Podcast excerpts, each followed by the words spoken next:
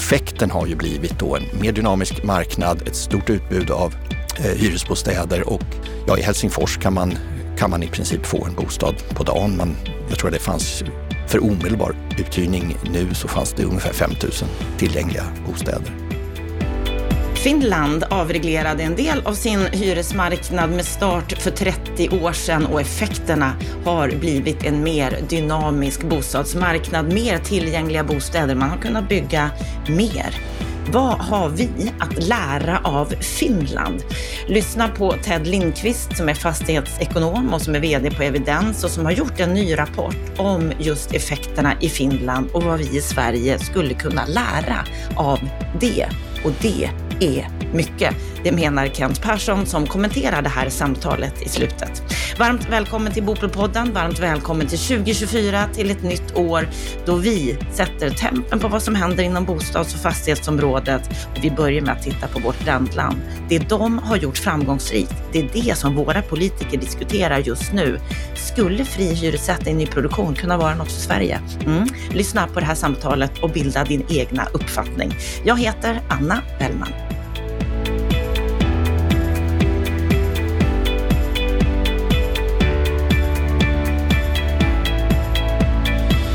Ja, det har börjat pratas igen en hel del om fri hyressättning i nyproduktion här i Sverige. Vårt grannland Finland genomförde en hel avreglering för 30 år sedan. Har vi något att lära av det och borde vi ta efter? Hur gick det egentligen till? Hur ser deras bostadsmarknad ut idag? Och hur skulle det kunna se ut i Sverige? Ja, det ska vi prata om idag. Evidens har analyserat det här på uppdrag av Bofrämjandet. Och därför säger jag varmt välkommen till Bopolpodden, Ted Lindqvist. Tack så mycket. Vad är din sinnesstämning idag? Nej, men jag känner mig ganska väl till mods och lite avslappnad så där inför helgen. Det ska bli skönt med... Det är alltid skönt en fredag eftermiddag. Så det ska bli skönt med lite helgledighet. Ja. Efter en ganska intensiv höst och mycket att göra så behöver man de där helgdagarna att vila på. Det behöver man verkligen. Men innan du får vila, då ska vi prata om Finlands bostadspolitik, deras hyresmarknad, och innan vi gör det så ska vi bara berätta vem du är. Du är ju fastighetsekonom, analytiker, vd på analysföretaget Evidens. Under en lång tid så har du jobbat just med kopplingen makro- och bostadsefterfrågan och har skrivit många rapporter och hjälpt många olika organisationer och företag att göra sina rapporter av bostadsmarknaden. Hur kommer det sig att du är så intresserad av det här? Ja, det är en väldigt bra fråga. Men det är säkert flera faktorer. En handlar ju om att man som analytiker är intresserad av analys där det också är möjligt att göra mycket analys. Det vill säga det finns mycket data att titta på. Bostadsmarknaden utmärker sig på det sättet att särskilt de senaste 10-15 åren så har ju mängden data att titta på verkligen exploderat. Och det innebär att man kan göra mycket bättre analyser än vad man kunde göra för 10-15 år sedan. Och man kan förstå de här sambanden mellan makroekonomin och förändring av demografi och vad Riksbanken gör med räntan och så vidare. Och vad det betyder för bostadsefterfrågan och prisbildning och så. Så att det har väl alltid fascinerat mig, men det har blivit mer och mer intressant just för att möjligheten att göra analyser har ökat hela tiden. Upplever du att det ni kommer fram till tas om hand från högsta politiska nivå? Läser man era analyser? Tar man dem i beaktan? Ja, det var en svår fråga att svara på.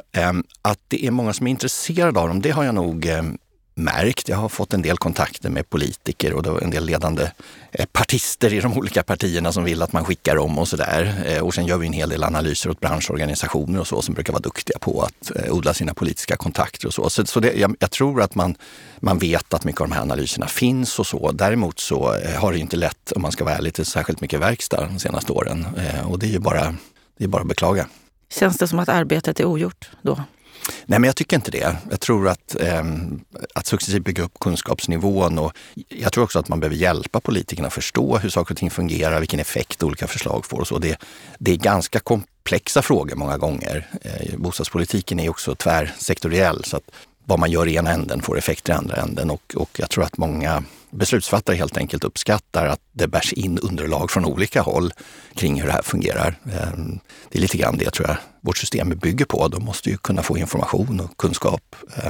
Sen finns det andra låsningar i både i politiken och hur sättet vi styr Sverige som skapar trögheter här. Att exempelvis myndigheterna har väldigt stor självständighet och man kanske saknar lite ideologisk bostadsdebatt hos den politiska nivån och att det sätter några avtryck liksom i förvaltningsapparaten. Där finns det mycket att prata om tror jag, men vi ger inte upp. Det ska ni absolut inte göra, för just den här rapporten då som ni har gjort nu, som heter Finlands hyresmarknad, avregleringens effekter, bakgrund och möjliggörande, det är ju det som har med just fri hyressättning i ny produktion att göra. En väldigt het politisk fråga för ett bra tag sedan när regeringen Löfven avsattes. Hade eran rapport bidragit till ett annat utfall, tror du, när det här var på tapeten förra gången? Nej, jag tror faktiskt inte det. Jag tror att förra gången handlade bara om storpolitik, om man får uttrycka sig så. Maktfrågor helt enkelt. Och det är möjligt att den här debatten, om den fortsätter eller får förnyad kraft, landar där igen. Det är väldigt svårt att säga. Det är väl helt enkelt så med stora politiska frågor att i ena gänget måste få något och det andra gänget måste ge något och så får man byta. Och det här kanske, ja, det var ju också en väldigt svår parlamentarisk situation med det tillfället. Så att det är möjligt att förutsättningarna är annorlunda nu. Det är möjligt och de har ju tagit upp det igen. Det är ju på tapeten nu igen och det är Bofrämjandet som vill att ni ska göra, eller som har velat och beställt att ni ska göra den här rapporten. Varför vill de göra den? Ja, men Bofrämjandet är ju en organisation som samlar intressenter då på bostadsmarknaden och som vill hjälpa till att driva debatt och diskussion om förutsättningarna för bostadsbyggandet bland annat och för bostadsmarknaden som helhet. Och så vitt jag förstår så låg ju just den här, det som du pekar på, låg ju bakom beställningen till oss. Nämligen att vi har en byggkris. Bostadsbyggandet har mer eller mindre kollapsat. Den ena kvartalssiffran kommer in efter den andra med väldigt låga tal. Och i det läget så måste man ju fundera på vad kan man göra från politiskt håll eller vilken typ av regelverk ska man jobba med? Och jag tror att det var mot bakgrund av det som man då återigen ville föra upp den här frågan på dagordningen. Vad händer på en marknad om man inför fri hyressättning? Och då finns det ju inget land som ser ut precis som Sverige, men Finland är trots allt lite likt och därför intresserar man sig för inte minst hur det gick till när man gjorde det här då, mot bakgrund av den här turbulensen som vi haft i Sverige, när man gjorde det här i Finland då för 30 år sedan. För det var ju då på 1990-talet som Finland då hade ett liknande system som vi har i Sverige med reglerade och kollektivt förhandlade hyror. Och i samband då med 90-talskrisen så avreglerades hyressättningen i det privatägda beståndet i 3 steg fram till 1995. Varför valde man att göra det här? Ja, där tror jag att de finska beslutsfattarna hade faktiskt liknande erfarenheter som vi har från Sverige. Och det man såg då, det var ju att byggandet av nya hyresrätter var lågt. Det här förhandlingssystemet som man hade i Finland och där arbetsgivare och fackföreningar förhandlade om hyrorna, och idén med det i sig var ju att koppla det här till lönebildningen också så att man skulle få rimliga hyror i förhållande till inkomsterna hos hushållen. Men det gjorde det här förhandlingssystemet att den reala hyresnivån föll väldigt kraftigt. Så att man kan säga att hyrorna minskade successivt och det gjorde det inte så intressant att bygga nya hyresbostäder. Och mycket av de hyresbostäderna som redan fanns blev då omvandlades helt enkelt till en slags ägarbostäder då som man har i Finland. Så att man var helt enkelt rädd för att hyresmarknaden skulle förtvina på ett eller annat sätt. Så det var bakgrunden. Och hur gick den politiska debatten då?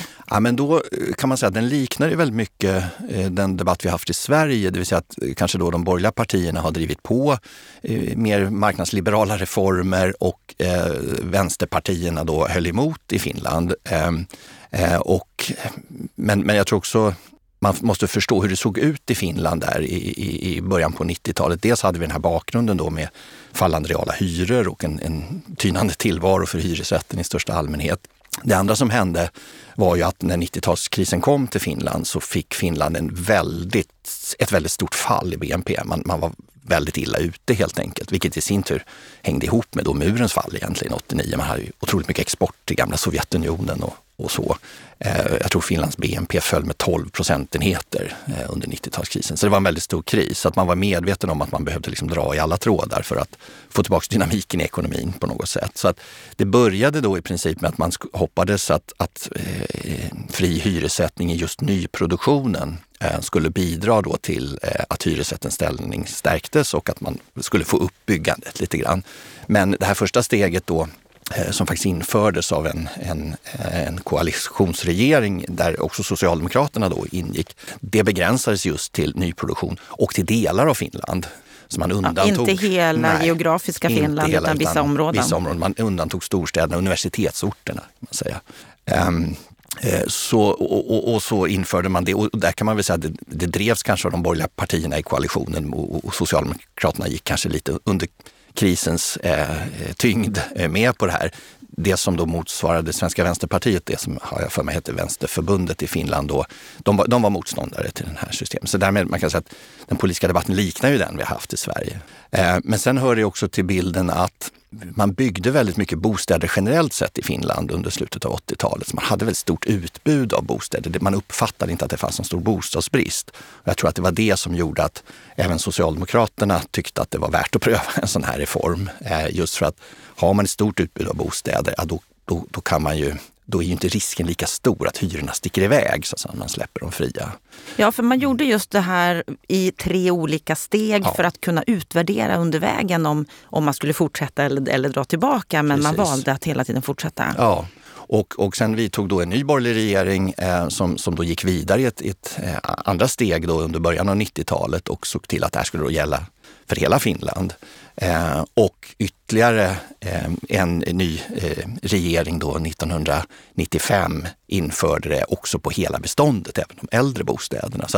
Så att tanken var väl här att man skulle göra just stegvis för att se vad man fick för effekter, och man tyckte uppenbarligen då från politiskt håll att de här negativa effekterna som man kunde befara med snabbt stigande hyror och så, att de såg man inte beroende på det jag sa tidigare om att man haft en stor nyproduktion, men också att krisen i sig gjorde att efterfrågan i ekonomin var ju låg och det höll tillbaks hyresutvecklingen.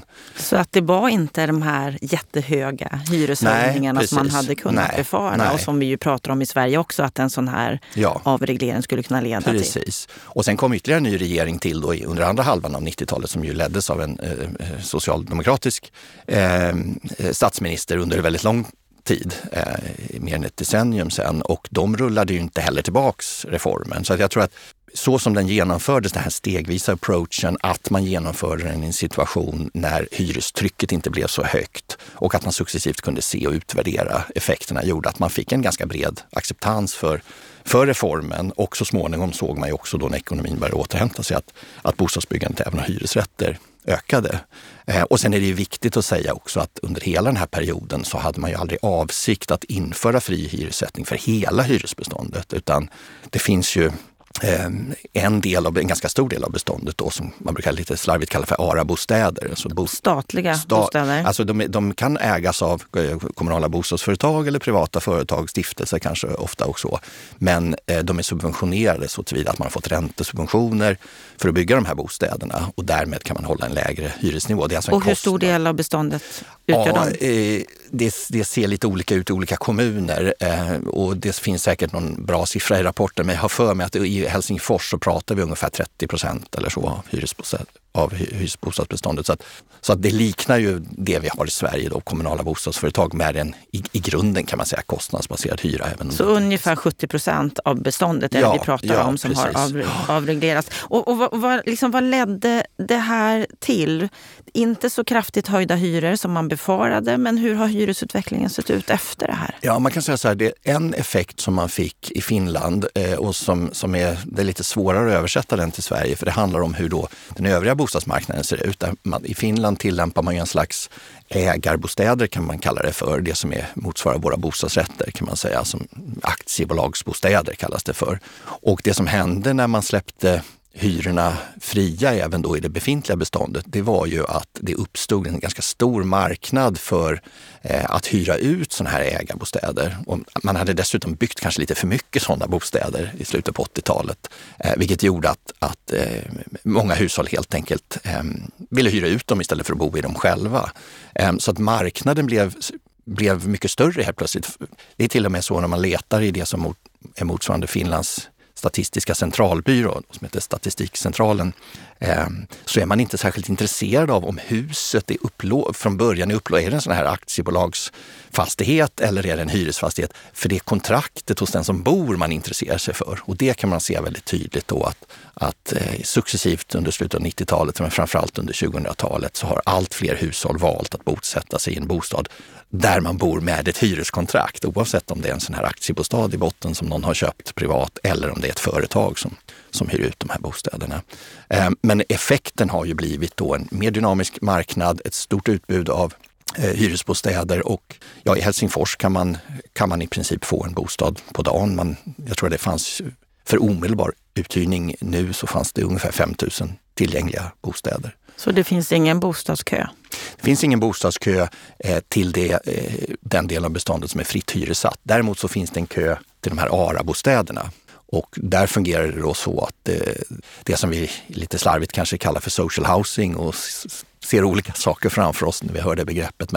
Men i Finland är det ju då ofta kanske ett kommunalt bostadsföretag eller en stiftelse eller så som då har såna här ARA-bostäder. Och där finns det en kö, men kön är inte rak. Det vill säga att där avgör bostadsföretaget vem som har ett bostadsbehov. Mm. Behovsprövat kösystem. Som handlar både om din livssituation men också om din inkomst och så. Och där kan det uppstå kö. Du kan ju stå i den där kön av det enkla skälet att du bedöms ha ett mindre bostadsbehov än någon annan. Så det finns ingen bostadsbrist? Finland har byggt mer? Ja, nyproduktionen har varit mer omfattande per capita i Finland, och en del av förklaringen ligger säkert i den här kombinationen av att man får en stor dynamik på den fria hyresmarknaden när det är goda tider och det byggs då nya hyresrätter, samtidigt som man har en kontinuerlig nyproduktion då av det här hyreskontrollerade beståndet, eftersom staten fortsatt har en viss subvention då vad avser räntekostnader då vid nyproduktion. Den effekten har varit ganska liten nu under några år när räntan har varit väldigt låg, men effekten och även kostnaden då för staten blir ju större i ett annat ränteläge. Och en annan fråga som just har med ekonomi att göra, det är ju att de finländska medborgarna betalar en betydligt mindre del av sin disponibla inkomst på boendet jämfört med oss i Sverige. De lägger ungefär 15-20% av sin inkomst, medan vi lägger 20-25%. Vad beror det på? Ja, men en viktig orsak är ju att i Finland då så har man kombinerat den här reformen då med fri hyressättning med förhållandevis, i varje fall med svenska måttmätt då, generösa bostadsbidrag. Så att den finska staten har då en betydligt större kostnad för bostadsbidrag än vad den svenska staten har, och fler är berättigade till bostadsbidrag, och det där trycker då ner boendeutgifterna i förhållande till inkomsterna. Sen är det också lägger då den finska staten så att säga mycket, mycket mer pengar på bostadsbidragen? Ja, det gör de. Och sen kan man alltid diskutera, i stora delar av Finland så finns det ganska billigt småhusbestånd och man har en lite annan tradition också vad gäller lån och så. Många i Finland bor ganska billigt helt enkelt i det äldre villabeståndet. Men bostadsbidragen bidrar naturligtvis. En sak jag tänker på som ni skriver i er rapport, det är att den här finska avregleringen betraktas idag som relativt långtgående i ett europeiskt perspektiv. Det är inte bara när vi jämför med Sverige, utan även i ett europeiskt perspektiv så är den långtgående. Vad menar ni med det? Nej, men man har ju då en väldigt liberal reglering. Du har i princip helt fri hyressättning och sen har du de här ARA-bostäderna, och i många länder då så har man, även om man har en friare hyressättning än vad vi har i Sverige, så har man olika typer av referens hyresnivåer och index och så att förhålla sig till. Och här har man varit ganska frimodig i Finland helt enkelt. Finns det några negativa konsekvenser av detta? Så vi har ju intervjuat ett antal personer, och av dem vi har intervjuat kan man väl säga att det finns ingen som önskar gå tillbaka till det gamla systemet. De är väldigt tydliga med att de absolut inte är avundsjuka på oss i Sverige. Så på det stora hela har jag uppfattat att det finns ingen egentligen politisk debatt om att man skulle gå tillbaka och reglera hyror. Och det får man väl ta som intäkt för att mycket av de här fördelarna man såg framför sig att ett sånt här system skulle ge, det har också infriats. Större byggande, tillgängliga bostäder, vilket har inneburit att Helsingfors har kunnat expandera och stött. Lediga bostäder innebär att man får en bra matchning mellan arbetskraften och möjligheten att flytta till Helsingfors och så. Den debatt som kanske framförallt förs, som vi har uppfattat, det handlar ju om att det är då ett... När man har de här förhållandevis generösa bostadsbidragen så är det en del som tycker att det blir dyrt för staten helt enkelt. Och just nu då den relativt nya regering som har tillträtt i Finland har ju sagt att man ska försöka skära ner subventioner och bidrag till hushållen. Att hushållen ska betala mer för mer själva, ja, precis. Så att det är väl en sån sak som vi har konstaterat och det kommer antagligen att ske. Annars har det varit väldigt svårt att hitta liksom en uppenbar kritik, och vi har pratat både med de som är ansvariga så att säga, för bostadsförsörjningen på den kommunala nivån och branschföreträdare och så. Så att på det stora hela taget väldigt liten debatt, ingen diskussion om att rulla tillbaks reformerna. Och då kommer vi till huvudfrågan för den här podden. Borde Sverige göra likadant? Borde vi ta efter Finland? Ja, det är en bra fråga och i grunden naturligtvis en politisk fråga. Och jag tror att om man ska svara på den frågan så ska man börja ställa sig några andra frågor först, nämligen vad vill man uppnå? Så det är det bästa sättet att fundera på vad skulle målet med en sån reform vara. Men det är klart att om man tittar på de här frågorna som handlar om kanske framförallt tillgänglighet till bostäder, så finns ju mycket övrigt önska i de svenska storstäderna. Det är ganska lång kö i Stockholm exempelvis och andra tillväxtorter också. Så det är klart att vi skulle antagligen få en större tillgänglighet till hyresmarknaden, vilket skulle vara bra så att säga, för den regionala tillväxten och möjligheten att flytta till Stockholm och andra tillväxtorter. Skulle bostadsbyggandet öka kraftigt i Sverige? Det är lite svårare att svara på. Att det skulle öka i delar av Sverige, det tror jag man kan vara överens om. Om man tittar på våra storstadsregioner så kan man göra bedömningar vad en sån här ny jämviktshyra skulle vara på en friare hyresmarknad. Och där kan man då se att antagligen så skulle hyrorna bli högre än vad vi tar ut i nyproduktionen idag, och det skulle då ge ett incitament att bygga mer hyresbostäder. Alltså hyresrättens konkurrensförmåga i relation till bostadsrätten, exempelvis nyproduktion, skulle stärkas. Och det gäller väl våra största tillväxtorter och kanske bästa läge och så på ytterligare några orter.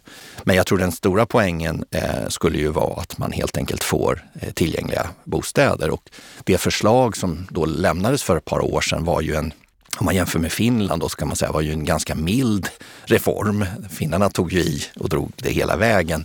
Det förslag som fanns omfattade ju bara nyproduktion för svensk del, och med de domar och annat som vi har nu vad gäller det nuvarande sättet att sätta hyror i nyproduktion, som har inneburit att man exempelvis inte får höja hyrorna över tid då i nya fastigheter man bygger med så kallad presumtionshyra, har ju gjort att många aktörer på marknaden som jag har pratat med i varje fall säger att vi kan i princip inte bygga någonting just nu.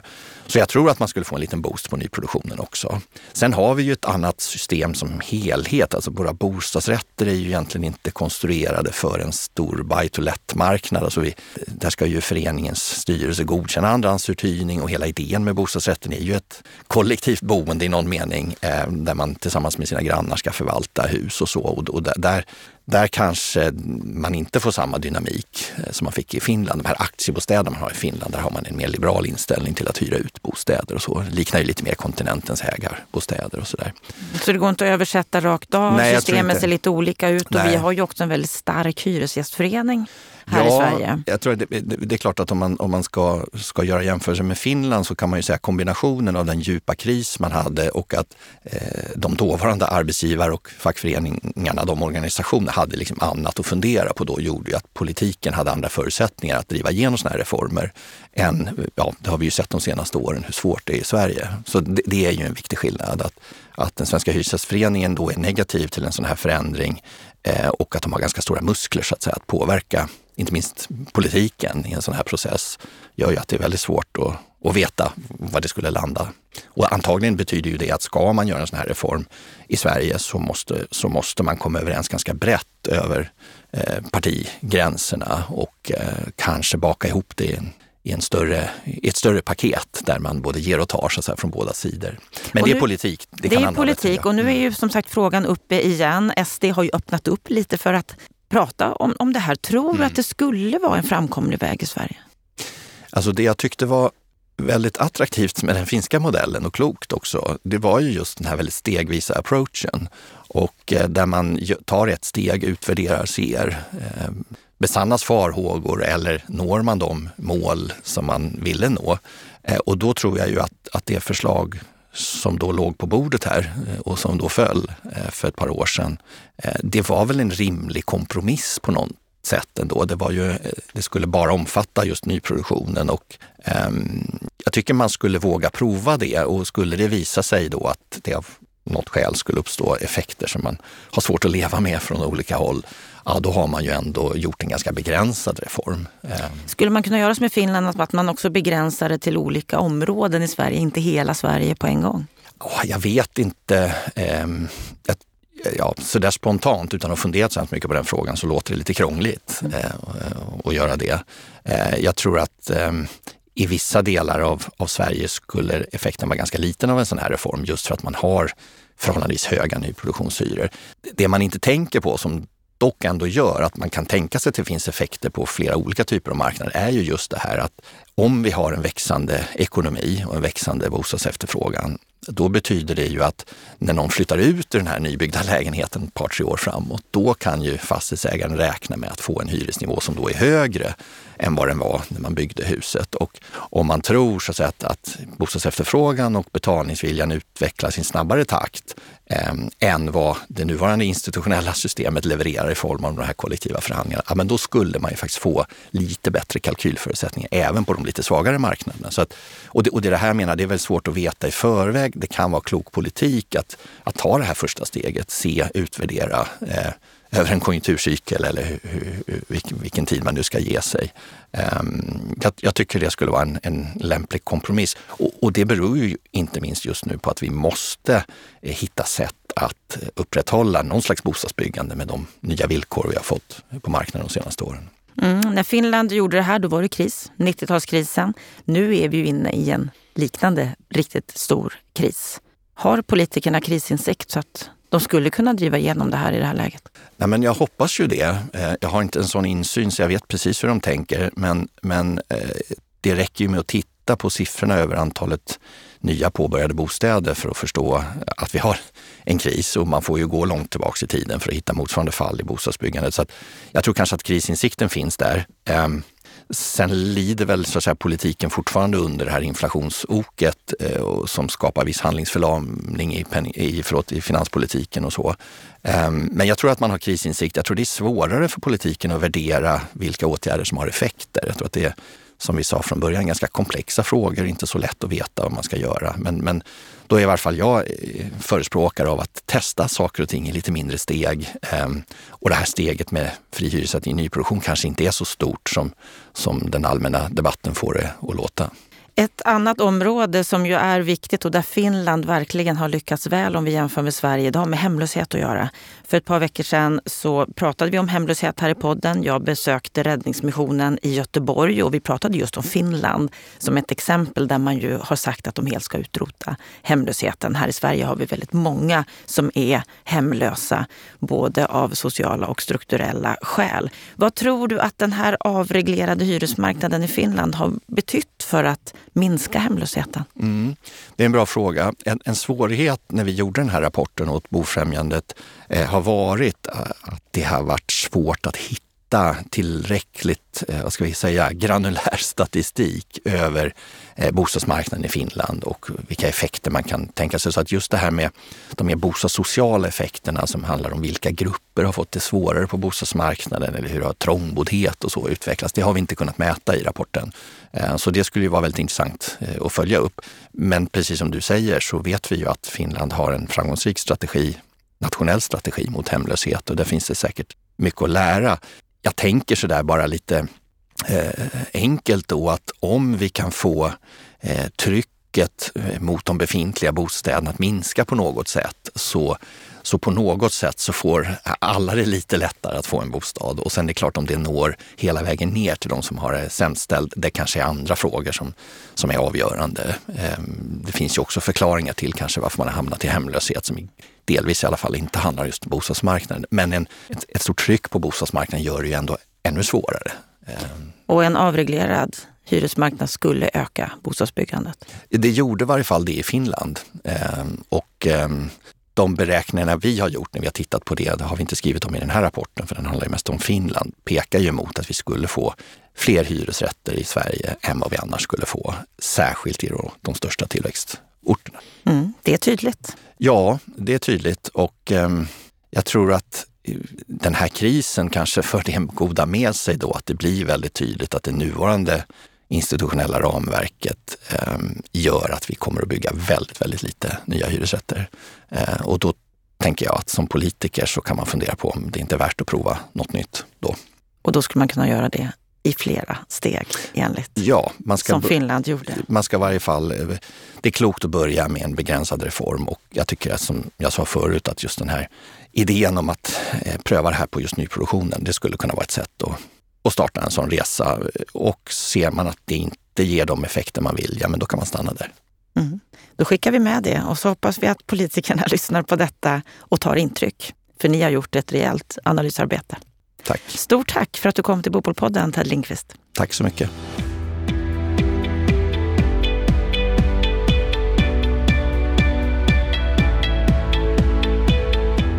Ja, då har vi hört det här exemplet om Finlands avreglering av hyresmarknaden. Kent Persson, vad säger du om det här samtalet med Ted? Ett jättespännande samtal och återigen kan vi konstatera att Evidens och Ted levererar bra faktaunderlag som är väldigt värdefullt för branschen och politiken skulle jag säga när vi diskuterar reformer.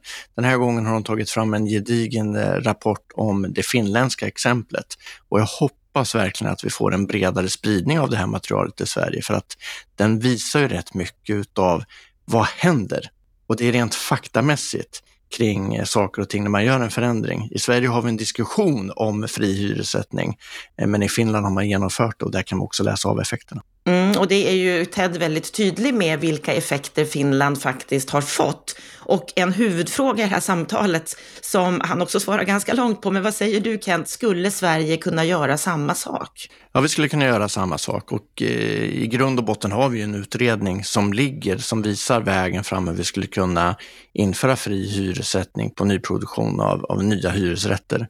Och man ska komma ihåg att Finland har ju nu en marknad där man har släppt hela marknaden fri, men det gjorde man under flera steg. Så att de reformerade ju inte hela bostadsmarknaden utan de gjorde det stegvis. Och som Ted sa, de hade också en liknande debatt i Finland som vi har i Sverige. I Sverige har vi bara en diskussion om nyproduktionen ska vi komma ihåg. Men i Finland hade man ju även en diskussion om hela marknaden på en gång. Och med tanke på det då, skulle det vara en möjlig väg för Sverige att faktiskt göra det här i flera steg? Jag tror att just nu finns det ju faktiskt ingen som efterfrågar fri hyressättning på hela beståndet utan diskussionen i Sverige rör nyproduktionen och den är ju tillräckligt politiskt känslig för politikerna att hantera. Så att jag tror att under överskådlig tid så handlar det faktiskt bara om nyproduktionen i Sverige. Och så ska man komma ihåg att under normala byggår då pratar vi om ungefär 1% utav hela hyresrättsmarknaden som blir i nyproduktion. Så det är en väldigt liten del vi pratar om. Men vad är riskerna då? Varför tvekar vi på att göra detta? Alltså jag tror att politiken tycker att detta är jättejobbigt för att det finns en känslig debatt mellan då politiken och hyresgästföreningen i det här fallet som då vrider upp debatten om att man ska införa marknadshyror på hela beståndet vilket ingen har föreslagit. Och det är också så att det är kraftiga överord vad det skulle innebära hyresnivåer för alla 3 miljoner hyresgäster. Och det är inte heller sant. Det som diskuteras i den här svenska utredningen det är enbart nyproduktionen. Och då ska man komma ihåg att det är nyproduktionen framåt, inte det som vi ser finns på plats. Så att i praktiken är det så att det inte är en enda hyresgäst och de här 3 miljoner hyresgästerna som kommer att bli involverade i en fri hyressättning utan det är kommande hyresgäster som i sådana fall får välja att hyra en lägenhet i ett sådant bestånd. Mm. En del av debatten är ju verkligen detta med att en fri hyressättning skulle skapa marknadshyror vilket skulle göra det dyrare att bo.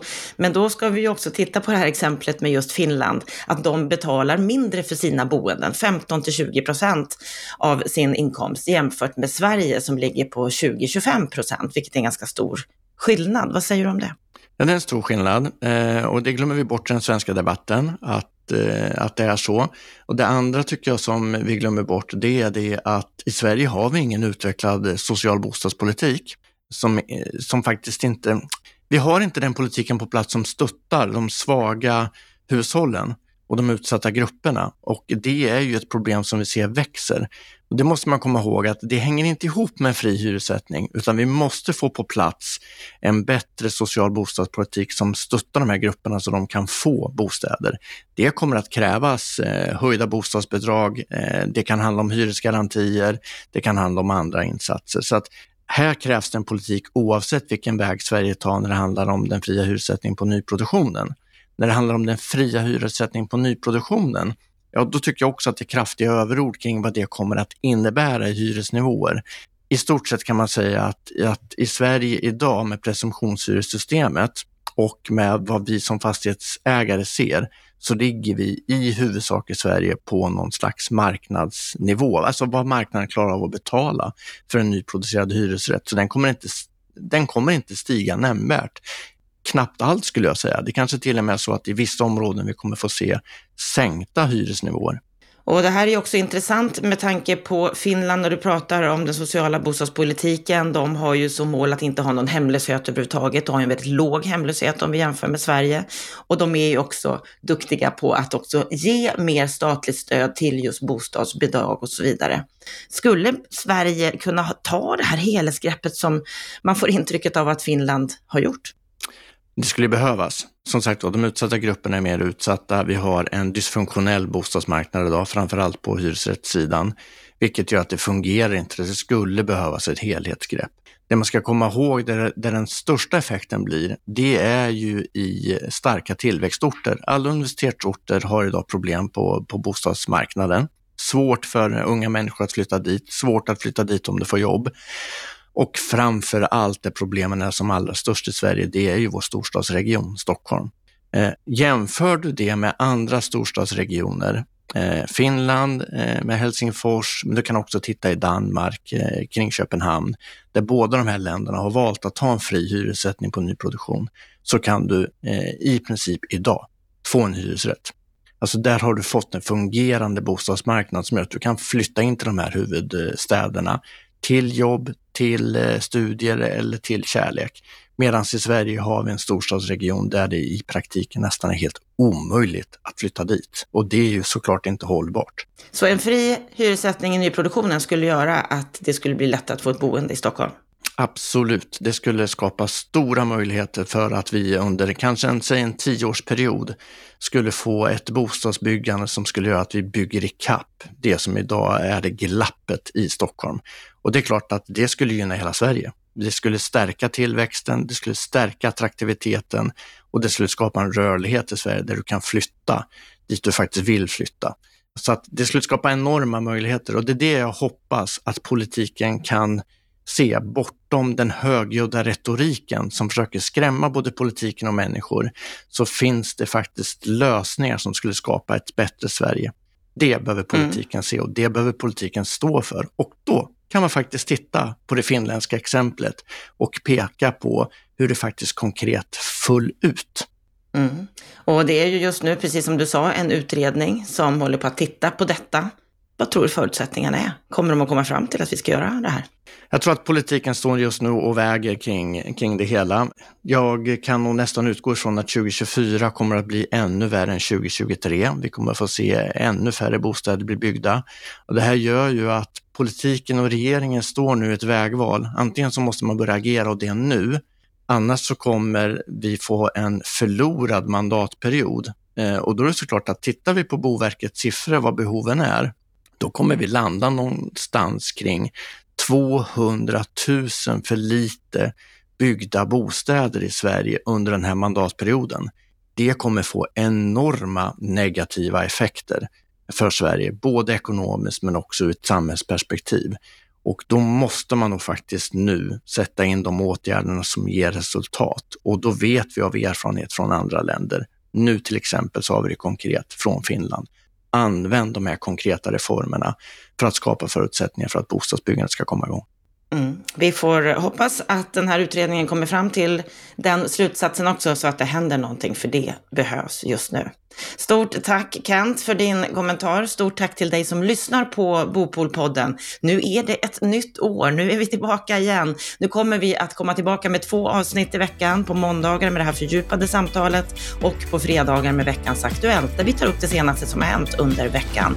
Så på fredag, då är vi tillbaka igen, och jag hoppas att vi hörs då.